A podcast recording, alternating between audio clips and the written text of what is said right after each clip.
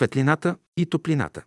И словото на учителя Бейнса Дуно, Петър Дънов. От поредицата Основи на здравето. Книгата е съставена от тематично подбрани и подредени в логическа връзка извадки от словото на учителя Бейнса Дуно, Петър Дънов, живял и работил в България. Съставили Трендафила Бълдевска и Ангел Керметчиев. Светлината. Няма по-реално нещо от светлината, от въздуха, от водата и от хляба. Хляб, вода, въздух и светлина. Ето четирите елемента, проводници на живота. За съграждане на тялото си, хората употребяват храна, вода, въздух и светлина. Светлина значи проявения Бог. Физическата светлина е признак на Божията любов. Като приемаш светлината, ще живееш. Слънчевата светлина и нейните лъчи са необходими за физическия свят. Това, което прави предметите, както и цялата обстановка около нас видима, ясна, разбрана, наричаме светлина. Тя разкрива само външно света, очертава неговите външни форми, без да прониква в дълбините на тези форми. Светлината разкрива живота и помага за разбиране на живота. Ако човек не разбира законите на светлината, той не може да разбере законите на живота. Всяка светлина, която дава знание за човека, е светлина. Ако не разбирате какво нещо е светлината, вие не разбирате живота. Теориите за происхода на светлината, за понятието светлина са различни, обаче, като изложите гърба си на слънце, светлината действа по един и същ начин. Тя е достъпна за всички живи същества. Младият се учи да превръща горивото в светлина.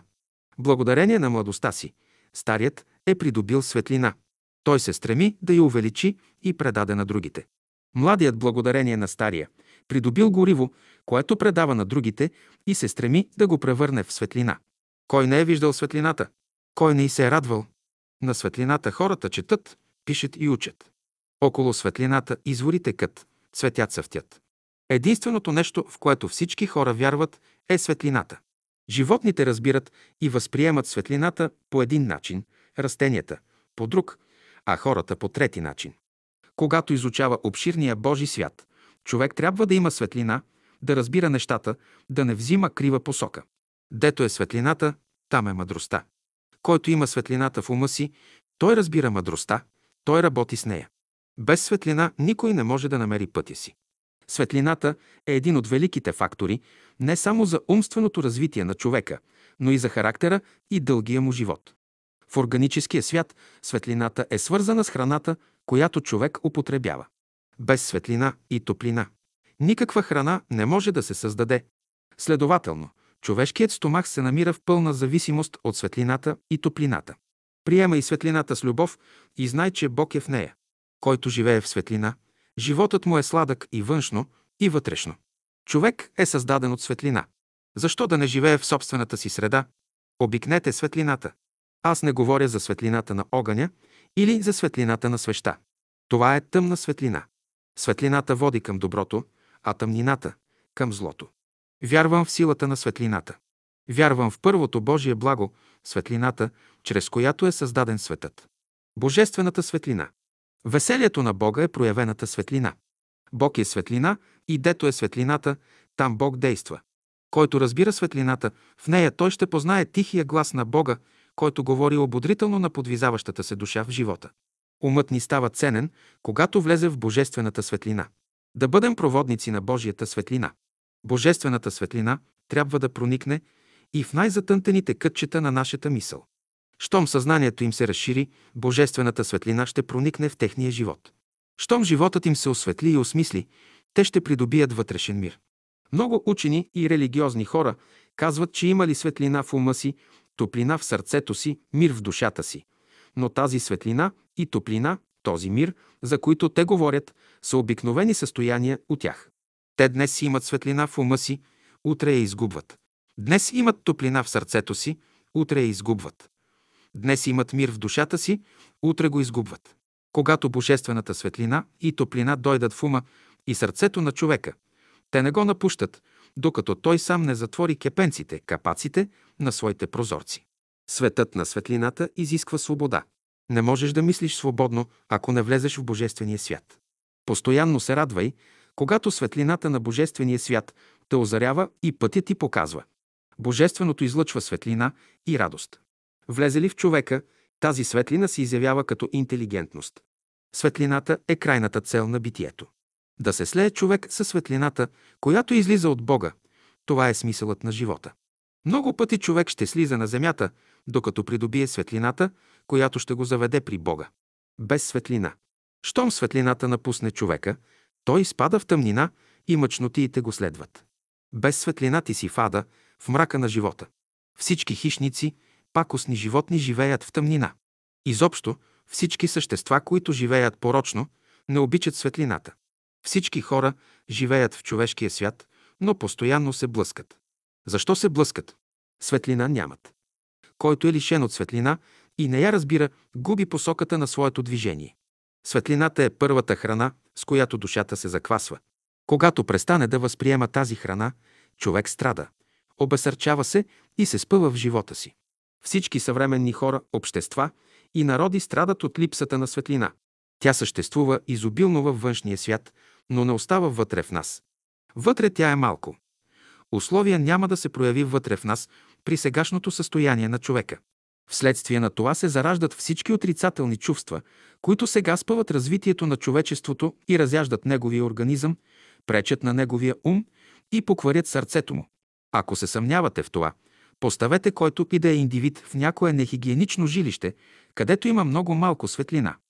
И ще забележите в продължение на няколко години всичката разлика, която може да се появи в дезорганизирането на индивида, в опадъка на неговите умствени способности и неговия морал. Много болести, много пороци се явяват поради липса на светлина. Защо боледува главата? Светлина няма там. Ако човек във физическия живот игнорира светлината, стомахът му ще отслабне, а оттам и тялото. Като се мразят, хората живеят в тъмнина. Скръпта всякога се ражда от нямане на светлина. Който отрича мъдростта, губи светлината и влиза в мрака на живота. Видове светлина. Външната светлина наричаме физическа. Външната светлина е едно нещо, а вътрешната – друго. При светлината няма да бъдете в тъмнина, а светлината е потребна за растенето, за развитието на нашето тяло. Без вътрешната светлина и външната е безполезна. Външната светлина наричат механическа, физическа. Има една светлина, в която нашият организъм расте. Има една светлина, при който мозъкът расте. Има една светлина, при която сърцето расте. Има една светлина, при която нервите растат. Значи, ако тази светлина не дойде, онези нерви започват да повяхват. Щом се отдалечим от светлината, ако нямаме вътрешна светлина, нашият организъм започва да боледува. Често атакува се нашето гърло, атакуват се нашите уши, атакуват се нашите очи. Лъчите, които идат направо от източника на светлината, се различават от пречупените и отразени светлинни лъчи. В светлината има различие, има различни степени светлина. Например, има светлина при изгряването на слънцето, има светлина към обяд, а има светлина и при залязването на слънцето. Има светлина, която ослепява и друга, която отваря очите на хората. Истината като светлина има два вида лъчи – бели и черни. Белите лъчи отговарят на положителната страна на истината, а черните – на отрицателната й страна. Който не е готов да възприеме и разбере истината, може да попадне под черните и лъчи. Достатъчно е човек да даде ход на някое отрицателно качество в себе си – съмнение, гняв, безверие, завист, за да попадне под влиянието на черните лъчи. За да не се поддава човек на тези лъчи, религията и науката му дават различни методи – да бъде положителен, за да не му влияят отрицателните сили. Цветните лъчи на светлината. Светлината, която човек възприема от Слънцето, произвежда 7 процеса в човека. Тя е съставена от 7 различни цвята. Червен, портокален, жълт, зелен, син, тъмносин и виолетов. Земята е обвита с 12 обръча или сфери, които представят особен род трансформатори на слънчевата енергия. Всеки обръч пречупва светлината по свой специфичен начин. Това показва, че тия 12 обръча не са в едно и също положение. Същевременно всеки обръч е направен от особена материя, много тънка, през която проникват съответни за нея сили. Тия сили пък са свързани с възвишени светове, които работят върху хората, както и върху всички живи същества. Чувствителният човек долавя тия влияния върху себе си. Когато светлината се пречупва, явяват се седем цвята, т.е. седем велики добродетели. Седемте цвята представят седем разумни свята, които изпращат на земята по един цветен лъч. Седемте цвята пък представят слънчевия спектър.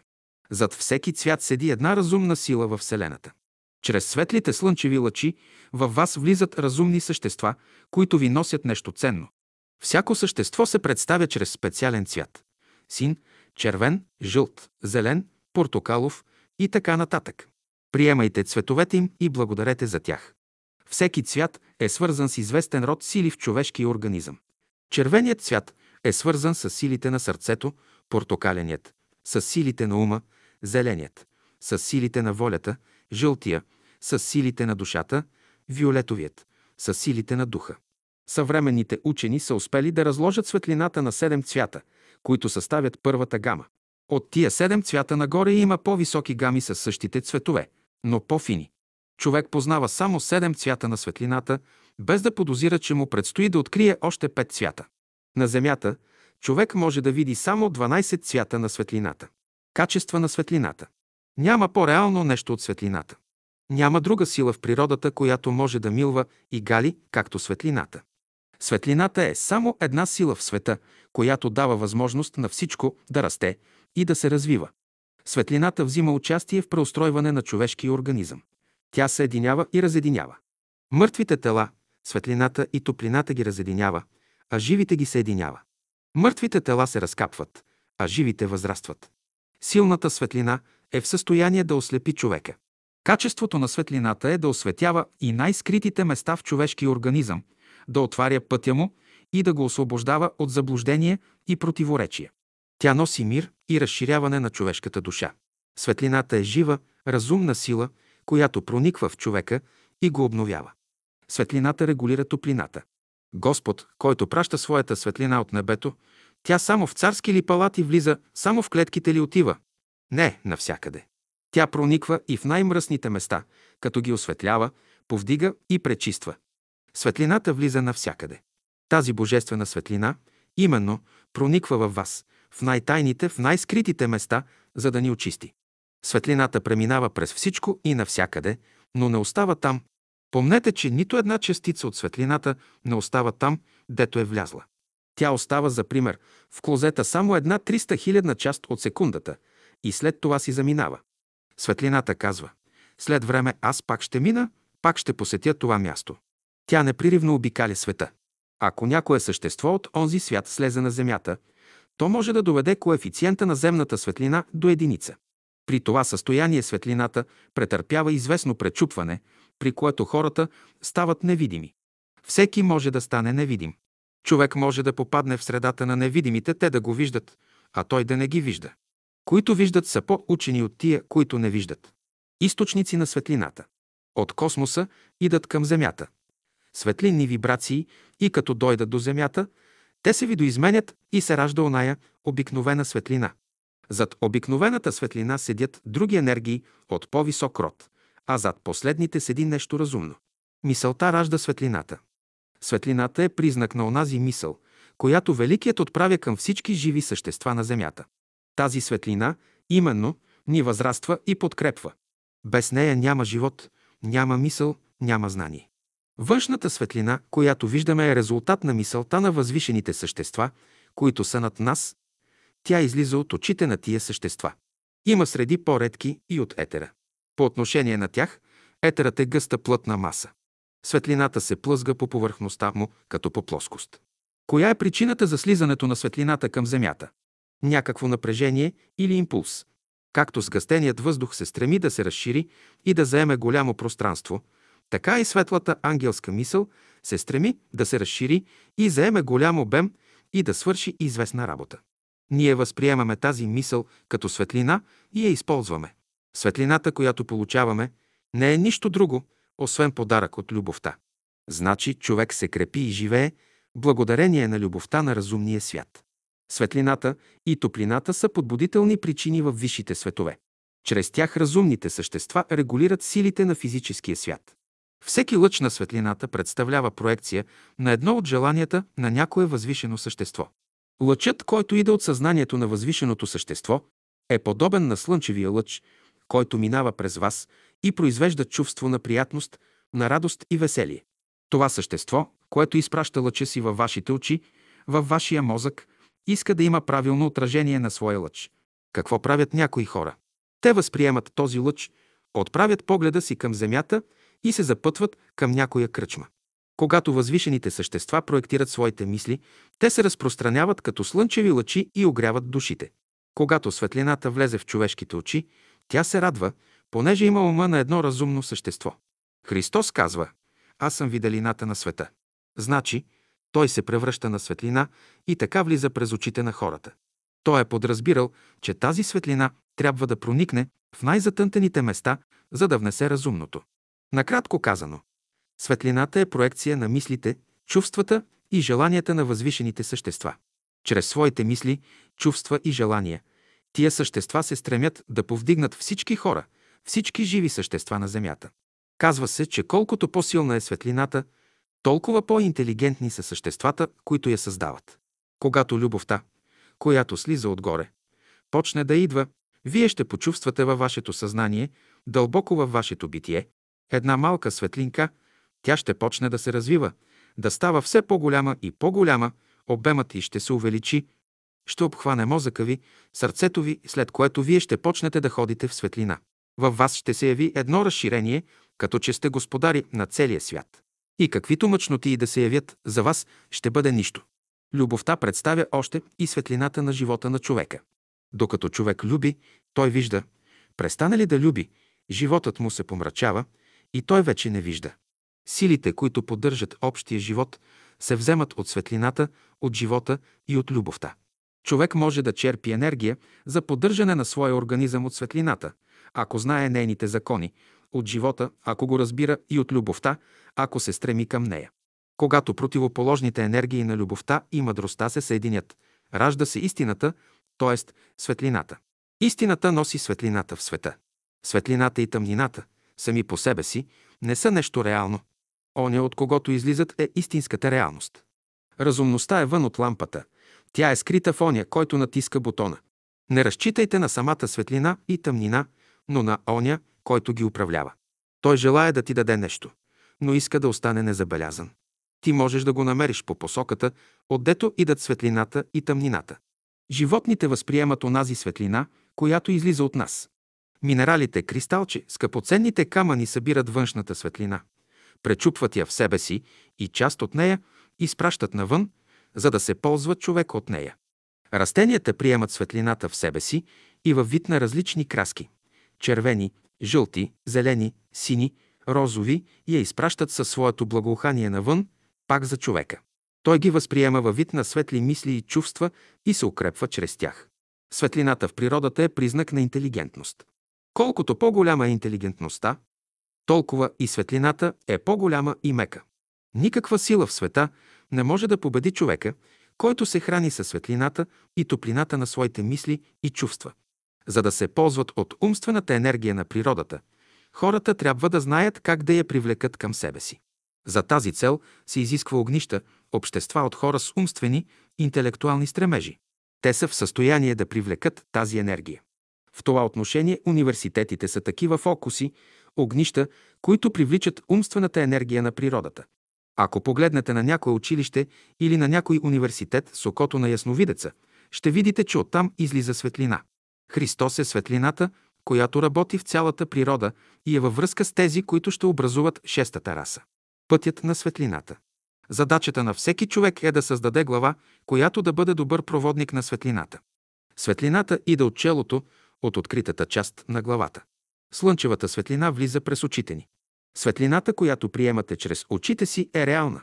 Ако лишите човека от светлина, умствените му способности се атрофират. Като знаете това, никога не затваряйте прозорците на своите вътрешни очи, за да приемате всякога духовната светлина. Очите възприемат енергията, а мозъкът я преработва и превръща в светлина. Малкото слънце, което е в човешкия мозък, приема енергия от голямото слънце и я предава на човека във вид на мисли и чувства. Като влезе светлината през очите ви и ще й дадете широк достъп, ще я поздравите и ще се разговаряте с нея. Колкото време прекара при вас, тя ще ви остави своето благословение. Пазете очите си, чрез които възприемате светлината. Какво ви коства да отворите очите си, за да приемете божествената светлина? Отвори очите си и приеми светлината. Нищо по-лесно от това. Молете се очите ви да бъдат винаги отворени, да виждате светлината на деня. Веждите помагат за трансформиране и акумулиране на светлинната енергия. Когато много светлина прониква в очите, човек свива веждите си. По този начин, чрез веждите си, той задържа част от светлината да не влиза в мозъка.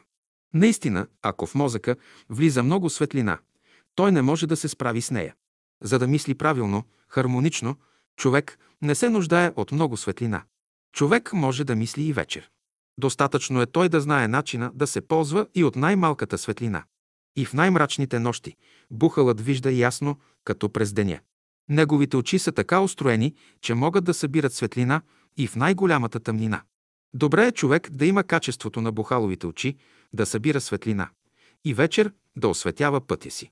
Светлината трябва да се прокара от естественото си състояние направо в ума. И веднага ще се яви осеяние и право мислене, което по един естествен начин ще ни покаже отношенията и връзките на всички неща, които съществуват в природата и методите на действие. Пътят на нашата мисъл ще бъде осветлен. Тази светлина трябва да се прокара в нашето съзнание, трябва да се прокара в нашето сърце, за да произведе приятна топлинка. Както изобщо слънчевите лъчи въздействат на растенията. Така ще се зародят у нас най-благородните чувства. Тази светлина трябва да се прокара в нашата воля, за да произведе онази пластична сила, за която в природата няма прегради. Още преди хиляди години е казано, че умният и благородният човек може всичко да направи, защото той работи с законите на светлината. А тия закони включват в себе си великата хармония на битието. Придобиване на светлина. Съвременните хора не възприемат нужното количество светлина. Защо я економисват и те не знаят. Обаче, тази економия се отразява върху здравето им, както върху умствения и сърдечния им живот. Едно се иска от човека – да си набави нужното количество светлина. В ума ви трябва да залегне идеята, че колкото повече светлина влиза в съзнанието на човека, толкова по-добър ще бъде неговият живот. Като се говори за светлина на съзнанието, аз имам предвид онази светлина, която всеки ден се увеличава. Тази светлина носи живот. Ако светлината му не е достатъчна, той не може да мисли добре и е неразположен.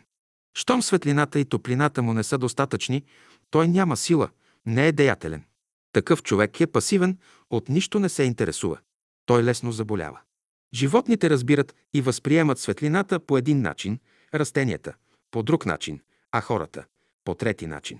Светлината се привлича от тела или съзнания, които са високо организирани. Отвори очите си и приеми светлината.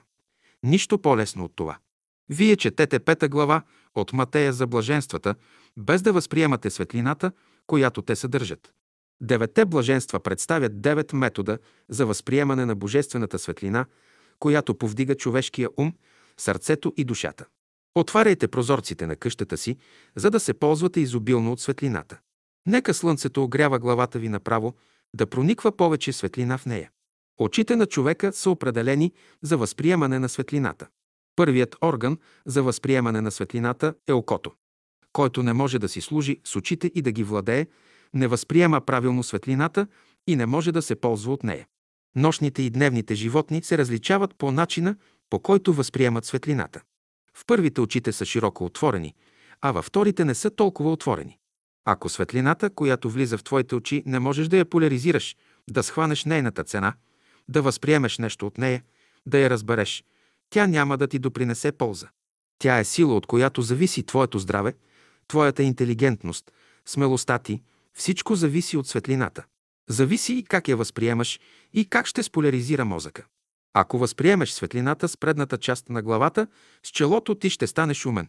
Ако я възприемеш с горната част, ти ще станеш духовен човек. Ако приемеш светлината с задната част на главата, ти ще станеш семейен човек, обществен човек. Ако я възприемеш от страни на главата, от към ушите, ще станеш смелчага. Марсианец ще бъдеш готов да се биеш.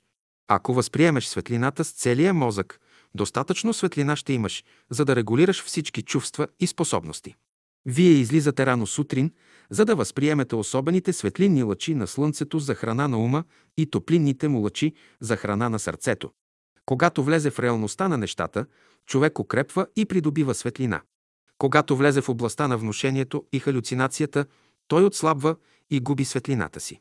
Приемайте слънчевата светлина в себе си и с нея си служете. Колкото по-големи противоречия имаш, толкова по-голяма светлина ще придобиеш. Радвайте се и благодарете, че имате възможност да възприемате и познавате поне отчасти светлината. Като говорим за влиянието на светлината и на топлината върху човека, ние имаме предвид какво количество светлина и топлина приема той. Това зависи от устройството на главата, нейната дължина и широчина.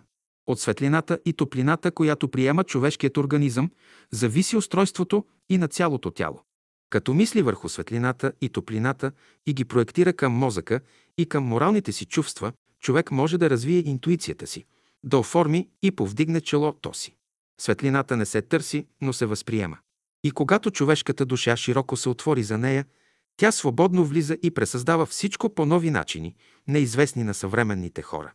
Когато тая светлина изпълни нашите умове, проникне дълбоко в нашите сърца и обгърне всестранно нашата воля, ще се въдвори мир всред всички съсловия на народа.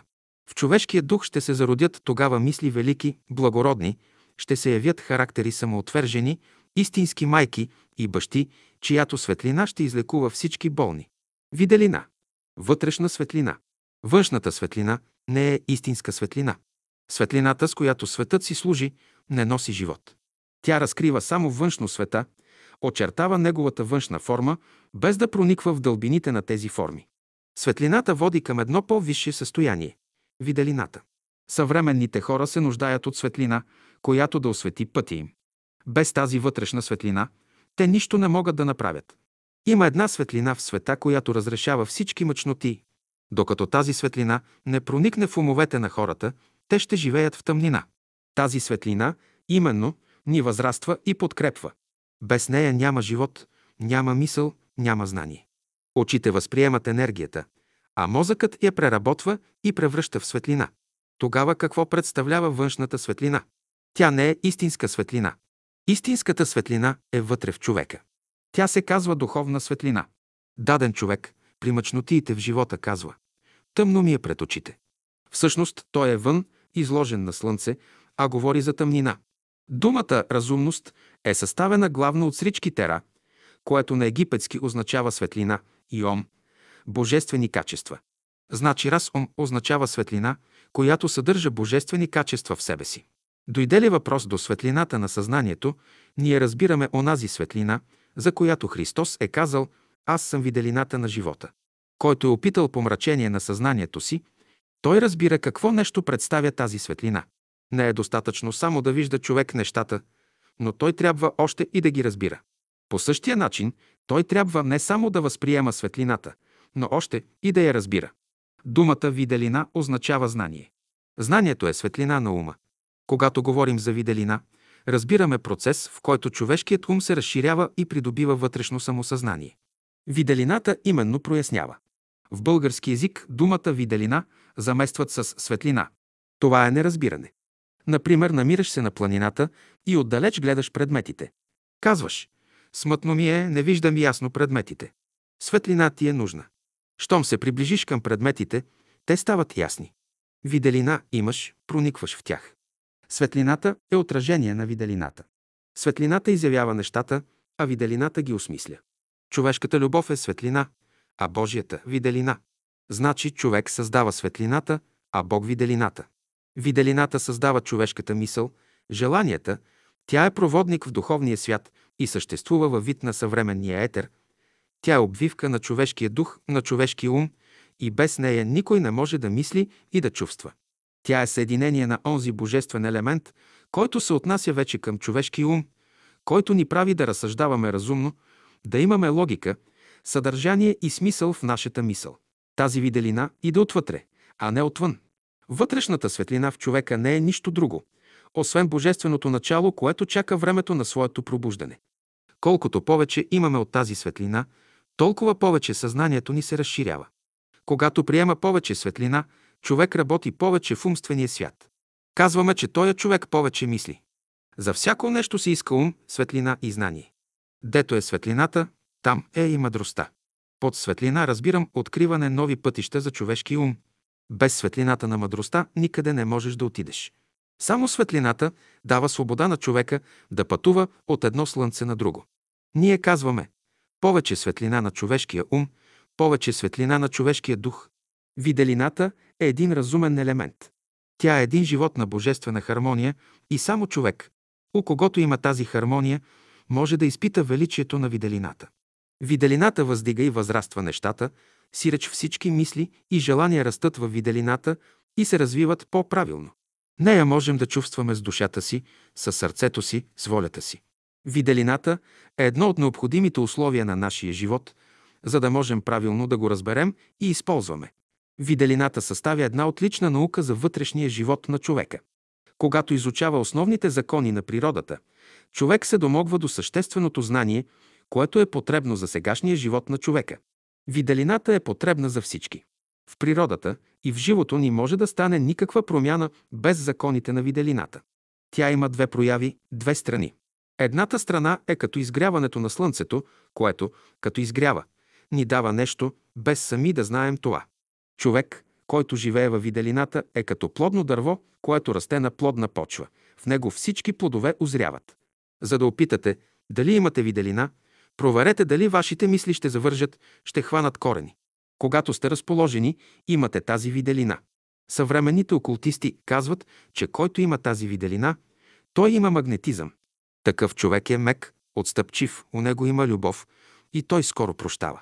Когато влезе виделината във вашата душа, лицето ви ще бъде красиво, очите блестящи, от ръцете ви ще излиза една приятна топлина, ще изпущате хубава миризма.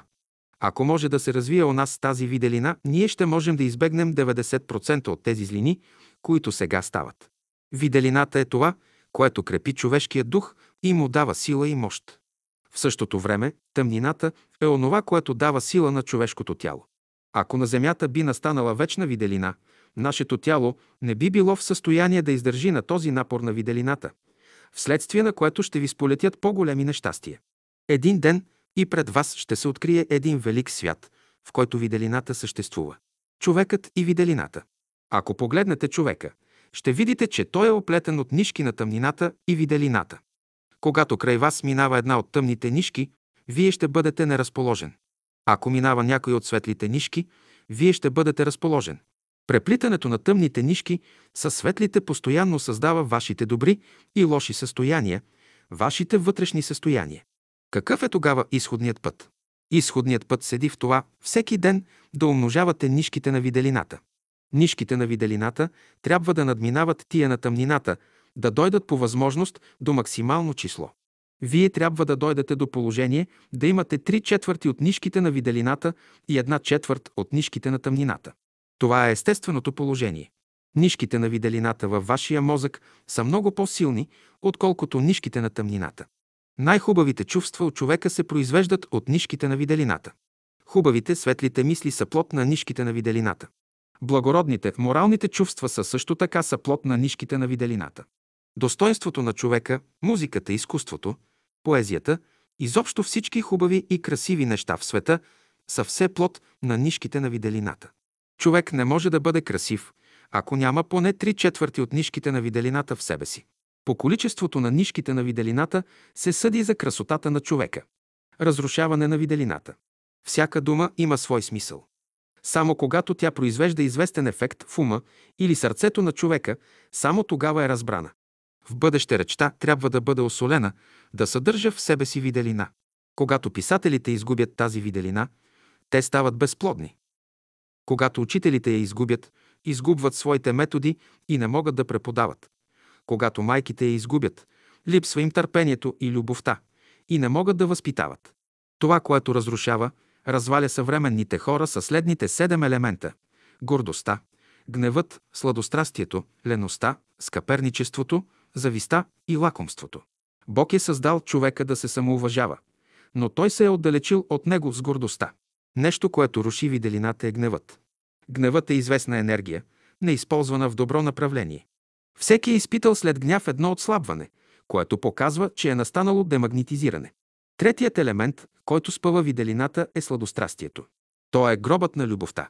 Любовта е хармония, а сладострастието – отрова. Четвъртият елемент, който съсипва виделината, е леността. Бих желал в България всеки да се стреми към труд. Петият елемент, който руши виделината, е зависта. Оня, когато е обладала зависта, се наслаждава, когато гледа, че другите страдат. Друг порок, който пречи на виделината, е лакомството, да имаме много. Всички болести, които сега съществуват, се дължат на дисхармонията, която се явява в божествената виделина.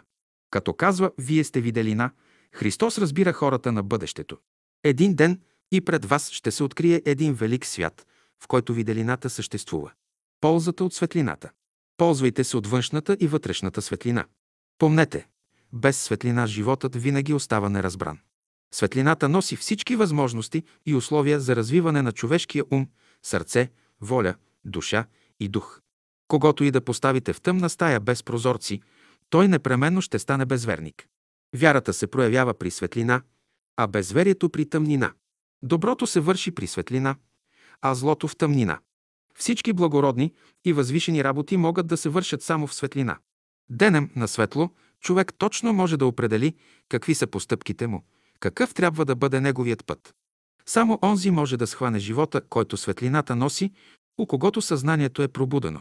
Ако светлината на човека не е достатъчна, той не може да мисли добре, не е разположен, има правила и методи, чрез които човек може да използва светлината. И обикновеният човек възприема светлината, и светията възприема светлината, обаче всеки я използва според степента на своето развитие. Светлината има скрито богатство в себе си. Ако не я обичаш, тя няма да ти даде онова, което искаш. Да се храни човек със светлина, това значи да възприема светли мисли за ума си. Когато човек възприема правилно светлината като храна, умът му е светъл. Казват за някого, че има светъл ум.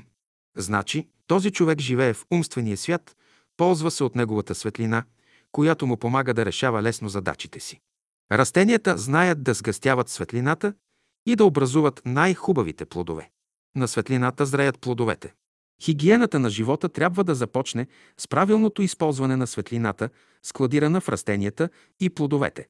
Очите се хранят със светлината, но тя не трябва да бъде нито много силна, нито много слаба. Силната светлина, както и голямата тъмнина, произвеждат един и същ резултат – ослепяване. Човек трябва да пази зрението си, да не гледа направо силна светлина, като слънчевата, електрическата и други. Силната светлина действа върху ретината и притъпява зрението. Човек трябва да знае как да тонира зрението си, да се нагажда на различните светлини, без да поврежда очите си. Ако светлината не влиза през очите ти, не можеш да мислиш. За обикновения човек е достатъчна светлината на философския ум, но за онзи, на когото умът е организиран вече, друга светлина е нужна, мека, бяла светлина, наречена духовна. Тази светлина се отнася към втората гама на дъгата. Всъщност, дъгата се състои не от 7, а от 10 краски. Първите три са основни, четирите – производни, а останалите три – принципални. Който попадне в последните три краски на дъгата, ще възприеме в ума си меката, бяла светлина, която ще внесе мекота и разположение в сърцето.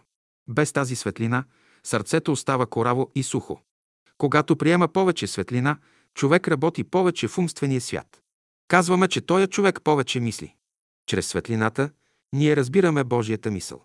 В светлината е свободата на човека. Човек като разумно същество е дошъл до заключение, че светлината носи всички блага в себе си. Той констатира този факт, но всъщност възприема микроскопическа част от тия блага. Човек не е дошъл още до вътрешната, красива страна на светлината. Той познава само седемте цвята на светлината. Човек трябва да преобрази живота си, т.е. да напусне тъмнината и да влезе в светлината. Когато се натъкнете на голямо умствено противоречие, мислете за светлината в различните и степени. Когато изпаднете в тъмната нощ на живота си, мислете за звездите, които светят на небето и за слънцето. Няма да мине много време и съзнанието ви ще просветне. Иска ли да се развива правилно, човек първо ще приеме светлина, после топлина, след това въздух и най-после твърда храна за тялото. Който не може да използва светлината правилно, той започва да боледува и търси лекари да му помогнат. Като го видят лекарите, ще му кажат, че е малокръвен. Теоретически ти можеш да знаеш, да разбираш много неща за приложението на светлината, но практически не можеш да я използваш. Ето защо, той, което знаете, трябва да го превърнете, да го асимилирате, да стане плът и кръв във вас. Не в обикновен смисъл, но да се превърне в тази жива, съзнателна плът, която се подчинява на човешкия дух.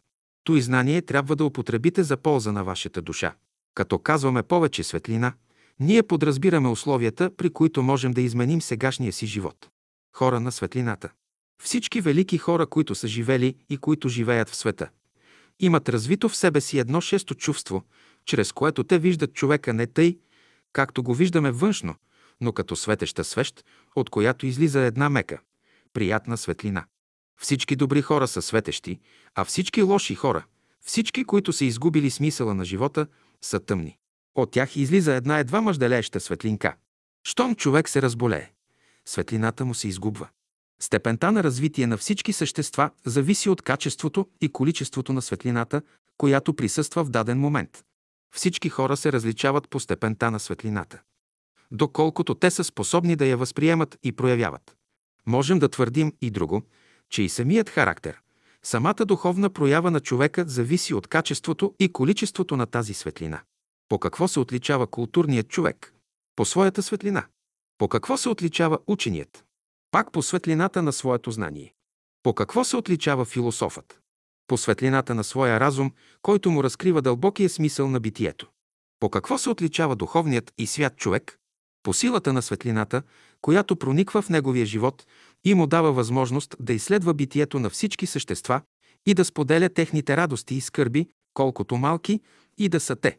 По какво трябва най-сетне да се отличава държавникът и политическият дец? По светлината, която трябва да прониква в него, за да бъде прозорлив и да вижда отдалеч направлението, в което насочва колата на своя народ, да види дали този път е изходен или не и къде трябва да се поправи, дали всички станции са запасени с достатъчно храна за пътниците. Първото нещо, което се изисква от човека, е да познава законите на светлината. Всеки трябва да знае как да възприема светлината и как да я предава. Велико изкуство е да знаеш как да се превърнеш на светлина. Това е учението на ангелите. Те са същества, които се превръщат на светлина и влизат през очите на хората да ги възпитават. Както има светещи елементи в химията, така съществуват и светещи хора, които излъчват от себе си светлина.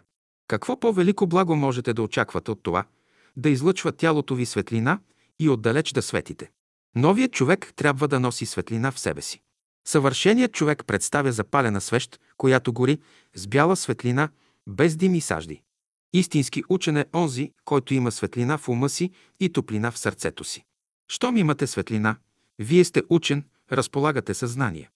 Следователно дръжте се за великото слънце на живота, да приемате от него светлина и топлина, да бъдете добри и разумни. Възможно ли е човек да се превърне в светлина? Възможно е, разбира се. Как ще си обясните радостното състояние, което сте придобили при светлината на някой човек? Вървите по улицата замислен, съсредоточен в нещо. Срещате един човек, който не ви казва нищо, само се разминавате с него. Обаче, веднага се изпълвате с радост, чувствате се разположен, готов на всякакви услуги. Коя е причината за това? Човекът, когато сте срещнали, ви обича и, без да знаете, той прониква във вас като светлина. Щом възприемете неговата светлина, вие се изпълвате с радост, сърцето ви се разширява, умът ви се пробужда и лесно решавате въпросите си. Значи, дето е любовта, там е и светлината. Човек едва е започнал да мисли за изкуството да се превръща в светлина. Придобие ли това изкуство, той ще може да приложи любовта по нов начин, ще си създаде нови, правилни отношения с хората. Човешката любов е светлина. Значи човек създава светлината. Който има любов в себе си, той може да се превърне на светлина. Да мине през очите на онези, които люби и които го любят. Който няма любов, не може да се превръща на светлина. Без любов човек се намира в положението на слепец.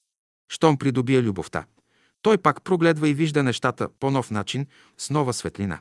От очите ви трябва да излизат дълги, неприривни лъчи от светлина, които да отиват до обекта или до вашия приятел.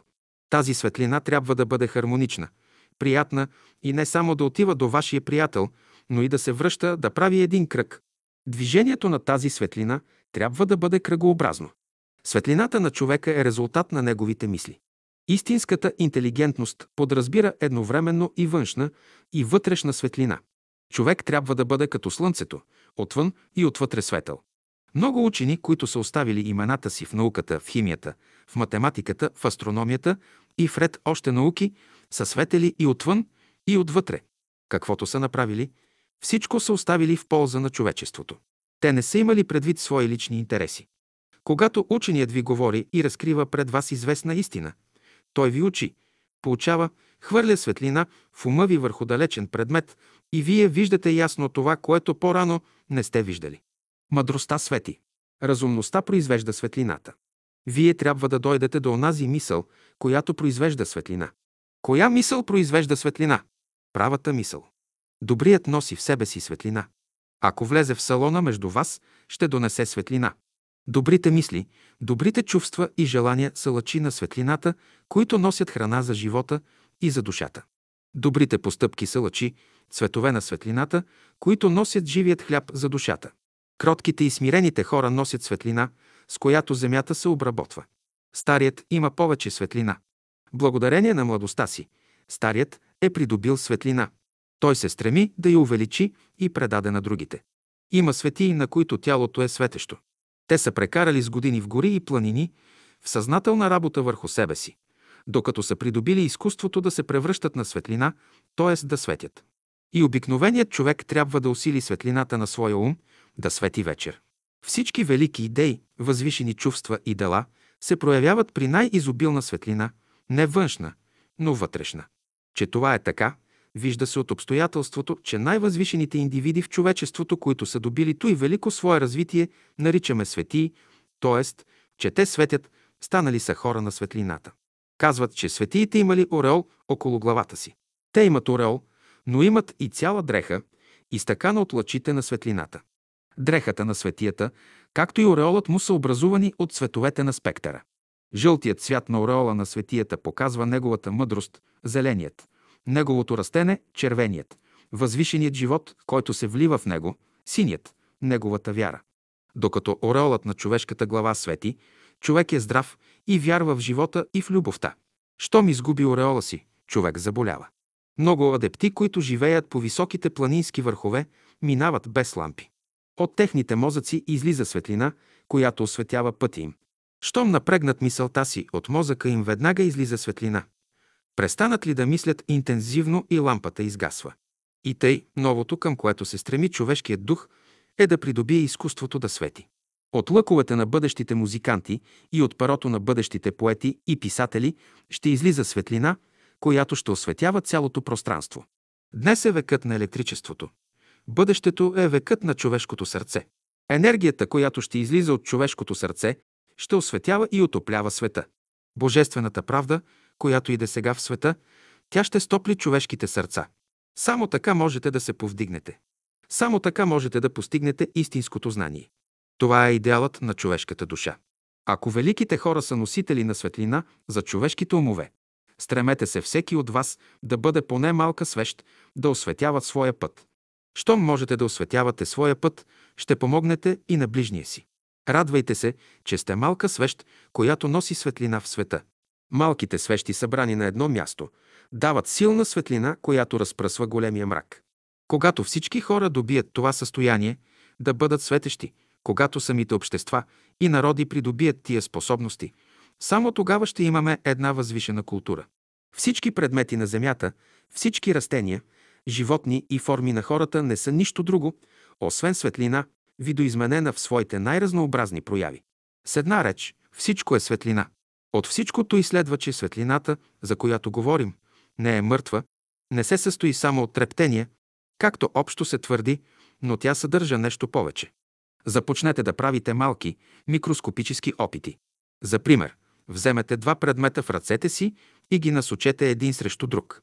Концентрирайте мисълта си в точката, дето тези предмети се допират и след време ще видите, че на това място се явява малка искрица. Ако не успеете от първия път, направете опита още два, три, 10 до 99 пъти и на стотния път непременно ще имате резултат. Колкото по-бързо произведете искрата, толкова мисълта ви е по-силно концентрирана. После направете следния опит. Насочете двата си показалеца един срещу друг, без да се допират и концентрирайте мисълта си върху тях. След известно време ще видите, че от това място излиза светлинка. Направете този опит вечер, за да се забележи светлинката. Като видите тази светлинка, не трябва да се плашите, нито пък да се хвалите, че сте видели светлина от пръстите си. Този малък успех е малко цветенце, което едва е напъпило. Пазете го внимателно да цъфне, да завърже, да озрее, да даде своя плод. И при този завършен процес вече вие можете да извикате някой от своите приятели и да им покажете опита. Топлината. Студът и топлината са две сили в природата. Светлината носи топлина. Част от слънчевата енергия се трансформира в топлина при температурата, на която нашият организъм расте и се развива. Светлината и топлината са тясно свързани. Когато светлината се яви, и топлината дохожда. Под влиянието на тези сили цветята растат, плодовете зреят, водите текат, ветровете духат. Те са причина за движението в света. Според нашето схващане, студът – това е малко количество светлина. Топлината винаги показва присъствието на светлина. Там, където има малко светлина, и топлината е малко, защото топлината не е нищо друго, освен първото проявление на светлината като движение, което усещаме с пипане. Тъй като с нашето зрение не можем да схванем топлината като проявление на светлината. Топлината пак съответства на трептения, само че от друг вид. Топлинните вибрации, като по-слаби, срещат по-голямо съпротивление и затова действат и на шир, поради което отдалечават една от друга частиците на предмета и причиняват разширение на последния, а светлинните вибрации, като по-силни, се разпространяват в средата направо, понеже по-лесно преодоляват препятствията. Що е студът? Енергия, която противодейства на лошите хора в света. Що е топлината? Енергия, която дава живот на всички добри хора, за да работят. Доброто и злото не са нищо друго, освен топлина и студ. Топлината разтопява нещата, а студът ги смразява. Щом си някак неразположен, явява се студенина. Отвътре студенината се дължи на излишно електричество, което минава през нервите и ги изсушава. Що е топлина? Топлината е любовта. Светлината е качество на мъдростта, а топлината е качество на любовта, не отделена от последната. Обаче не тази топлина, която усещате. Вие често пъти усещате неприятните вибрации на топлината. Когато имате опитността на един мистик да паднете в екстаз, само при такова състояние вие можете да опитате тази вътрешна божествена топлина, качество на любовта. Такава топлина може да разтопи и пречисти всичко. Топлината е израз, влизането на живота. Топлината. Това е най-малкият живот, който влиза във вас. Най-малкото познаване на живота, най-малкото количество на живот. Това е топлината. Дето има живот, там има и топлина. Това, което размразява човека и го освобождава от вцепеняване на членовете му, е топлина. Като говорим за топлината, ние не разбираме резултата на онова горение, което разтопява елементите, но подразбираме онази естествена, нормална топлина, която подхожда на човека и му дава свобода на движение. Без топлина човек не може да се движи. Под топлина се разбира процес на сгъстяване, на вътрешно съграждане. Учените, които се занимават с процесите на растенето, забелязват, че през пролета в почвата се развива приятна топлина. Тази топлина се нарича животворен магнетизъм или според индусите жива прана. Тази топлина се усеща и през месец август. Ако отидете на Витоше през тези месеци, ще усетите, че от растенията лъха една мека, приятна топлина. Животът започва с топлината. Законите на топлината са свързани с магнетизма, който е причина за здравето на човека. Магнетизмът дава топлина. Когато в човека липсва магнетичната сила, той няма топлина. Здраве без топлина не съществува. Човек трябва да бъде вътрешно топъл в чувствата си. Дето е топлината, там е животът.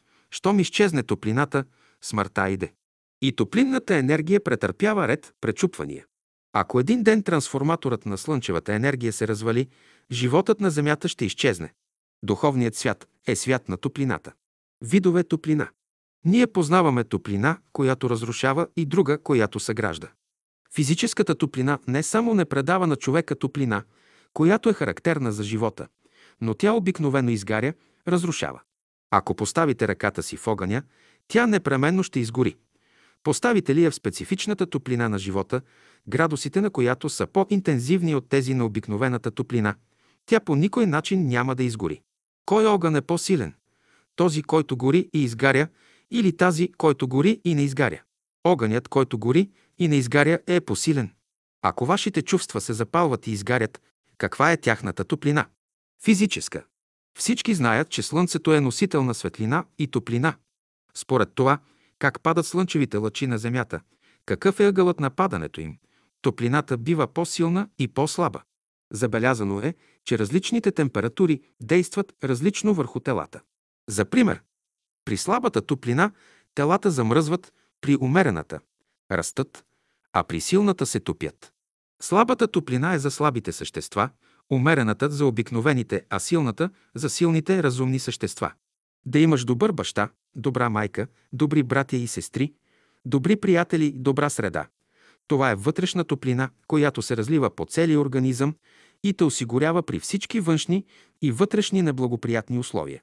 Когато човек иска да произведе вътрешна топлина, необходима за създаване на онова, което желае, непременно мисълта трябва да тече. Действие на топлината. Дето има живот, там има и топлина. Без светлина и без топлина животът сам по себе си не може да се изяви. Топлината е условие за растене и развиване на живите същества. При слабата топлина телата замръзват, при умерената растат, а при силната се топят. Наблюдавали ли сте? Кога никне житното зърно? Напролет само когато има топлина. Топлината произвежда мекота, пластичност върху човешкото лице, върху човешкия организъм. Трябва да повишите вашата топлина не според Целзиевия термометър, но като изучите алхимията и проучите вибрациите на тази топлина, вътрешната божествена топлина, качество на любовта. Тя е толкова интензивна, че всички нечистоти, които смущават живота ви, веднага ще се пречистят. Такава топлина може да разтопи и пречисти всичко. Много ниската температура и много високата температура са опасни за обикновените хора. Само адептите и великите учители могат да преминават направо от едно състояние в друго, без да се повредят. Ученикът трябва да се пази както от големия студ, така и от голямата горещина. Животът функционира правилно при обикновена топлина и при обикновен студ. Големият студ може да развали хубавите чувства от човека. Полза от топлината. Топлината предразполага хората. Щом имате топлина, вие живеете добре и сте добър човек.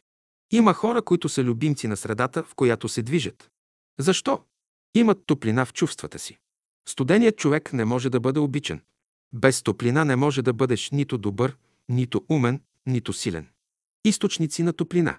Топлината е процес, който иде от периферията към центъра. Едно се иска от човека – да си набави нужното количество топлина и светлина. Ако топлината му не е достатъчна, той се свива, не е разположен. Щом светлината и топлината му не са достатъчни, той няма сила, не е деятелен. Такъв човек е пасивен, от нищо не се интересува. Той лесно заболява. Какво става с измръзналия, истиналия човек, като се изнесе на слънце? След половин час той се развеселява. В неговия организъм се вливат топлите лъчи на слънцето. Можете ли да претеглите какво е придобил той? То не тежи даже една хилядна от милиграма. То няма тежест, а произвежда голяма радост в човешката душа. Слънцето. Слънцето не изпраща топлина, но енергия.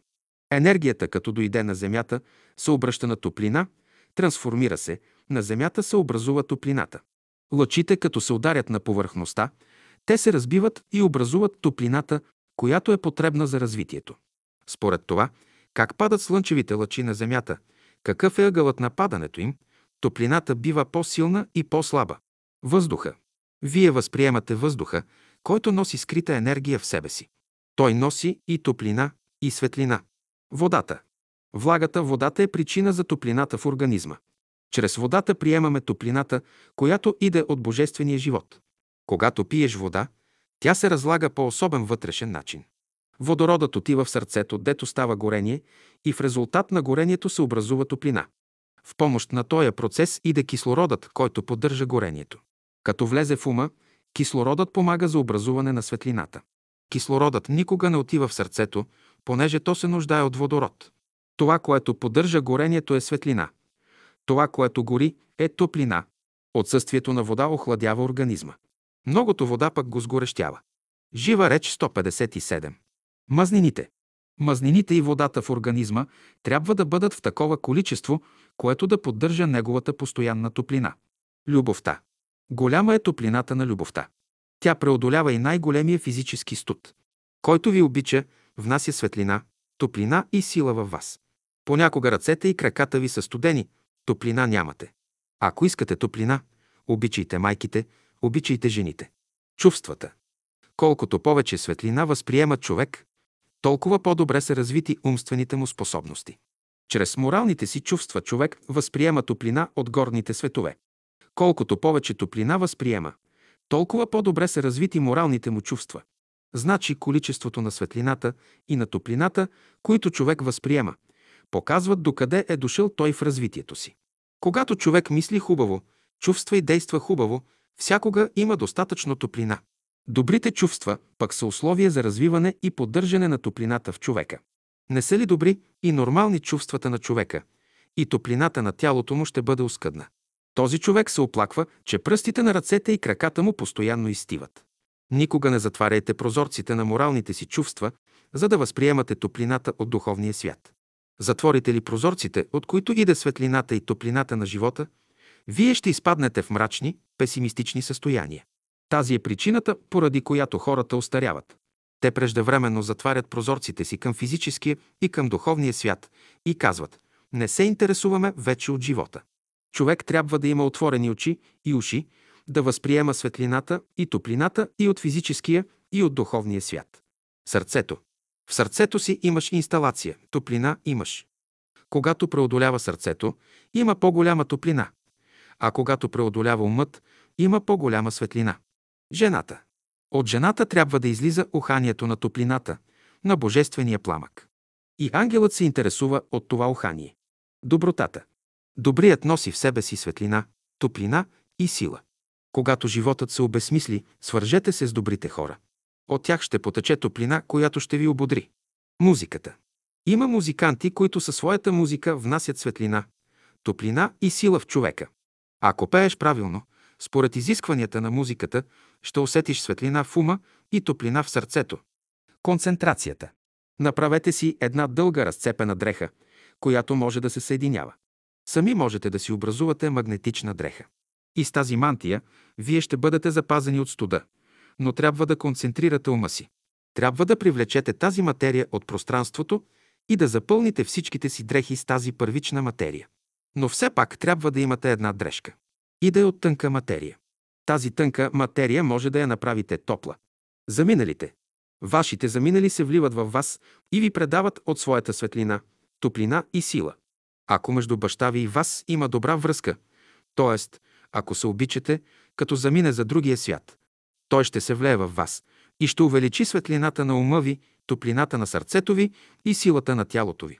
Ако не се обичате, той пак ще се влее във вас, но ще изпитате понижаване в светлината на ума ви, в топлината на сърцето ви и в силата на вашето тяло.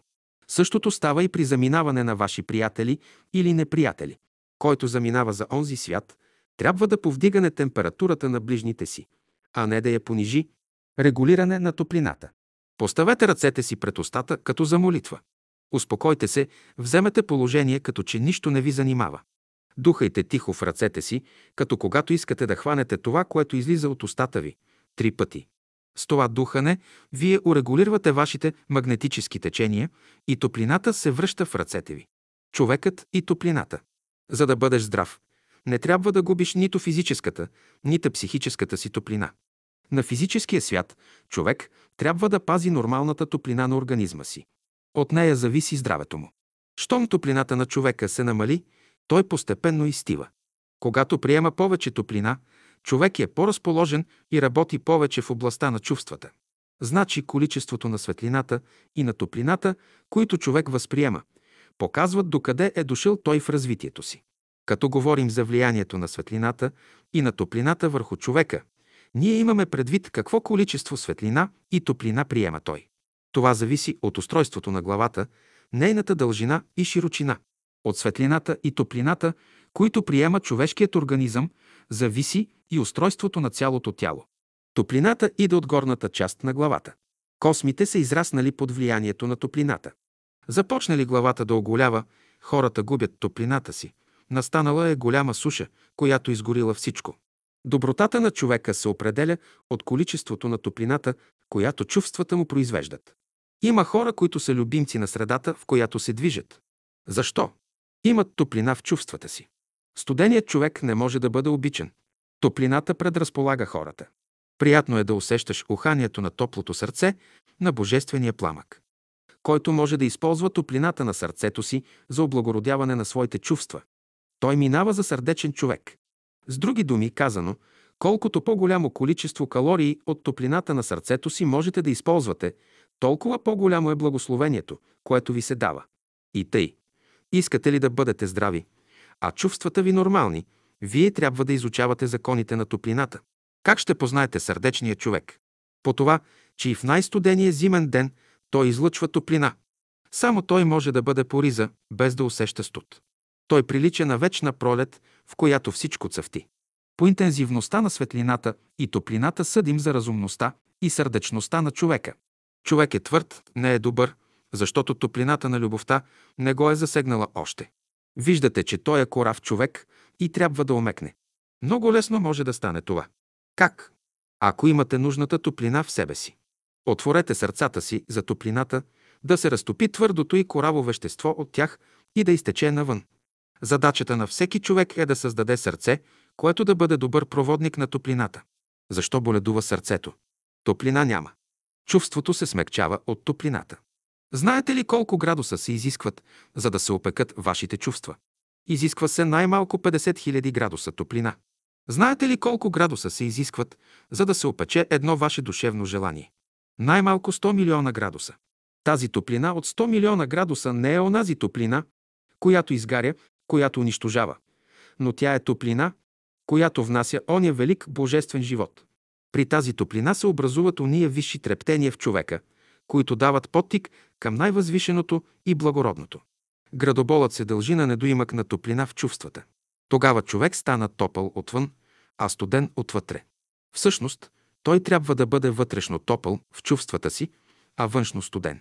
Когато чувствата на човека са топли, краката, ръцете и цялото му тяло са топли, вследствие на което той се чувства разположен. Като увеличите топлината на чувствата си, градоболът изчезва. Ако лишите човека от топлина, чувствата му се атрофират. Щом се повиши температурата на мозъка, може и на една стотна част от градуса, то това се отразява върху човека. Каква е нормалната топлина? 36,5 градуса.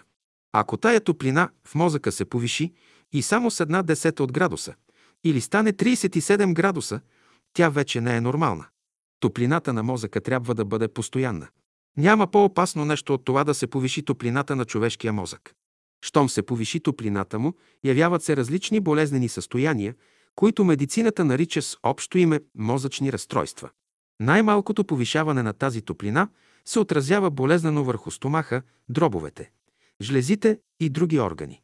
Това се отразява вредно върху целия организъм, върху нервната система. Когато в мозъка става известно триене, тогава топлината се повишава. Триенето се дължи на несбъднати желания. Колкото повече настоява човек да реализира известно желание, толкова по-голямо триене става между мозъчните частици. Как може да се справи човек с повишената топлина на мозъка? Чрез мисълта. Като мисли право, той постепенно понижава температурата на мозъка си и така я нормализира. Този човек е дошъл до голяма самозабрава. Коя е причината за тази разсеяност? Причината за разсеяността у човека седи в това, че у него топлината се развива повече, отколкото светлината. Този факт произвежда анормалност в чувствата. И затова много от болестите се изразяват чрез горение. Лекарите, като знаят това нещо при лекуването на болестите, прилагат известни методи за намаляване на това горение. Препоръчва се водата като добро средство за лекуване, понеже тя е голяма любителка на топлината. Отнема излишната топлина и възстановява равновесието в организма. Повече от половин час не дръжте краката си във вода. Тя ще отнеме топлината на тялото ви и ще се простудиш. Памета у някои хора е съвсем осъкатена. Те забравят всичко. Причината за тая разсеяност от човека седи в това, че у него топлината се развила повече, отколкото светлината. Този факт произвежда анормалност в чувствата. Мнозина се оплакват от изтиване на крайниците. Те търсят начин да си помогнат. Много начини могат да се приложат. Миене на краката с гореща вода, бързи движения. Но това са външни методи. Изтиването на крайниците се дължи на нечиста кръв в организма. Нечистата кръв произвежда електричество в организма, а чистата – магнетизъм. Електричеството произвежда студ, а магнетизмът – топлина. Следователно, за да не изтиват ръцете и краката ви, трябва да внесете в организма си повече топлина. Това става, когато човек даде ход на Божественото в себе си. При това положение той няма да се страхува нито от студ, нито от безпаричие, нито от болести. Той ще гледа на живота, както факирите. Излезе ли вън на студа, той ще бъде тих и спокоен, няма да се плаши от простуда. Това значи да се уравновесят силите на човешкия организъм. Щом силите му се уравновесят, той придобива естествена, нормална топлина на своя организъм. С обикновен термометър се измерва топлината на човешкото тяло. Но има психически термометър, с който се измерва дали даден човек е добър или лош. Ако топлината се увеличава и добродетелта му се увеличава. Ако топлината се намалява и добродетелта му се намалява. Повишаването на топлината в духовния свят, светът на чувствата и желанията, е признак, че животът се увеличава. Колкото повече топлината се намалява, толкова повече и животът се намалява. Да се обесърчи, това показва, че температурата му е спаднала. Какво трябва да направи? Той трябва да се облече с по-дебела дреха, да повдигне температурата си. Всяко понижаване на температурата означава обесърчаване, а повишаването – насърчаване. Куприната е лош проводник на топлината. Така бубата запазва своята вътрешна топлина и не се подава на външния студ. Вложете милосърдието, справедливостта, доброто в себе си, за да се ползвате от топлината на живота. Който може да превръща топлината в светлина, той може да каже като Христа «Аз съм виделина». Нямате ли това знание, нищо не можете да направите. Температурата на човека. Тази вътрешна топлина, която е у нас, от която не се изгаря, тя е естествената топлина на организма 36-37 градуса, която придава една приятност. Докато сме в здравословно състояние, тази топлина е приятна. Но щом се наберат в нас ненужни енергии, явява се една неестествена топлина, при която се започват химически реакции, явява се възпаление, при което температурата се повишава на 40-41 градуса, става триене между клетките и нервната система се разстройва, т.е. онези съдове, които служат в организма като проводници на живота, се блокират, задушават и ние казваме, че тия хора умират от задушаване. При това задушаване става едно напрежение в нервната система и човек умира. Затова най-първо се изисква човек да се изпоти, за да се отворят тия съдове и така да се спаси. Ръцете трябва да имат приятна топлина, да не бъдат нито горещи, нито студени. Като пипнете ръката, трябва да усетите мека, приятна топлина, която да изтича от самия човек. Ръцете и краката да бъдат винаги топли, но не горещи. Има една топлина, която е приятна. Хванете ли ръцете на човека и усетите тази топлина, вие изпитват известна приятност. Тя е нормалната топлина на организма. И това нервно състояние, в което някога изпадате, се дължи именно на тази излишна топлина. При всяко повишение или понижение на температурата, винаги се изменя цялото състояние на човека. И щом се усили тая температура, вие се усещате във вашите чувства крайно неразположени. За онзи, който разбира законите на разумната природа, студ не съществува, защото топлината се включва в самия живот. Тъй, щото студът проистича от незнание на великите закони в живота. Човек може да бъде вън на студа и пак да му е топло, а може да бъде в стая, на топло и да се оплаква от студ. Дали ще бъде на човека топло или студено, това зависи от ред вътрешни причини в самия него. Външната топлина и външният студ не определят какво усеща човек – студ или горещина. Когато човек изгуби естествената си топлина, треска го напада, като метод за възстановяване на естествената му топлина. След студа в организма на трескавия настъпва триене между клетките, вследствие на което се образува топлина. Той минава огнено състояние, изпотява се и треската го напуща. Когато човек се простуди, ние казваме, че в организма му е станало прекъсване на топлината на живота. Температурата на човешкото тяло е едва 37 градуса. Увеличили се с 3-4 градуса, човек заминава за другия свят. Температурата на болния се дължи на особено горение в организма, предизвикано от различни отайки, като непотребни вещества. Когато някои клетки в общия организъм се изопачат, те произвеждат повече топлина, отколкото трябва, а тази топлина руши организма. Повишаването на температурата влушава състоянието на болния.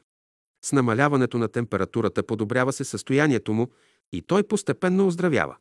При треската горенето се забелязва на повърхността на тялото, при което температурата на болния се повишава с няколко градуса. Значи в организма става едно повишено горение. Измени се малко температурата, страх те е. Ако се оплашиш, температурата се намалява. Щом се намали температурата, в замяна на това се увеличава силата. Човек като се оплаши, бяга. Той бяга да се образува триене, да се достави топлина, понеже ако не се достави топлина, може да свършиш. Има една треска, в която най-първо треперят хората, тракат зъбите. Но в това триене няма да мине и половин час и ще се образува температура. Тази температура е потребна, понеже става разширение на капилярните съдове и човек се лекува. Някой път вие мразите, не обичате някого. Хладнокръвен сте. Намалила се е температурата ви. Някой път с всички искате да станете приятели и близки, искате всички да прегърнете. Повишена е температурата ви. Искате да прегърнете всеки го, когато видите. Това е анормално състояние. Сегашните страдания не са нищо друго, освен да се образува известна вътрешна топлина и тази топлина вече служи, за да се появят човешките чувства. Човешките чувства стават проводници на божествената мисъл, която трябва да приемем съзнателно или несъзнателно. Увеличаване на температурата има отношение към пречистване на живота. Детето на една майка се разболяло, има висока температура, около 40 градуса, и тя плаче, чупи ръцете си, не знае какво да прави. Казвам на майката, не плачи, но помогни на детето си. Дай му очистително, след това да изпие една-две чаши гореща вода. Като се пречисти стомахът му, свари му лека картофена чорба или компот от ябълки и сливи. Разтрий го малко, да се стопли добре. Като направиш това, детето ще оздравее. Ако температурата на тялото се повиши, това предизвиква изпотяване. Всяка лоша мисъл, всяко дисхармонично чувство или желание прекъсва потоците на топлината, вследствие на което в организма на хората се явяват болезнени състояния, като необходими условия за възстановяване на тези течения. След всяка болест потоците на живота отново проникват в организма и го обновяват. Топлината на живота трябва да тече отвън навътре. Дойде някой при вас и вложи една отрицателна, обесърчителна мисъл в ума ви. Ако се поддадете на тази мисъл, веднага във вас настава прекъсване на теченията на топлината, които идат от живота. Щом дойде в ума ви някаква положителна или насърчителна мисъл, потоците на живота отново потичат. Топлината и светлината. Светлината, топлината и силата са божествени условия, чрез които нещата се постигат лесно. Светлината и топлината са подбудителни причини в висшите светове. Чрез тях разумните същества регулират силите на физическия свят. Дръжте се за великото слънце на живота, да приемете от него светлина и топлина, да бъдете добри и разумни. Светлината и топлината в света са течения, които се движат с голяма бързина. В такъв случай, ако ти подпушиш светлината и топлината, те ще ти създадат най-големите страдания. Следователно, нямате право да подпушвате онова, което тече. Защо? Защото всички течения са природни и трябва да ги оставим свободно да си текат.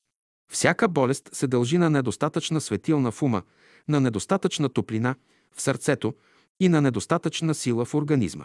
Когато светлината, топлината и силата се намалят, болестта иде.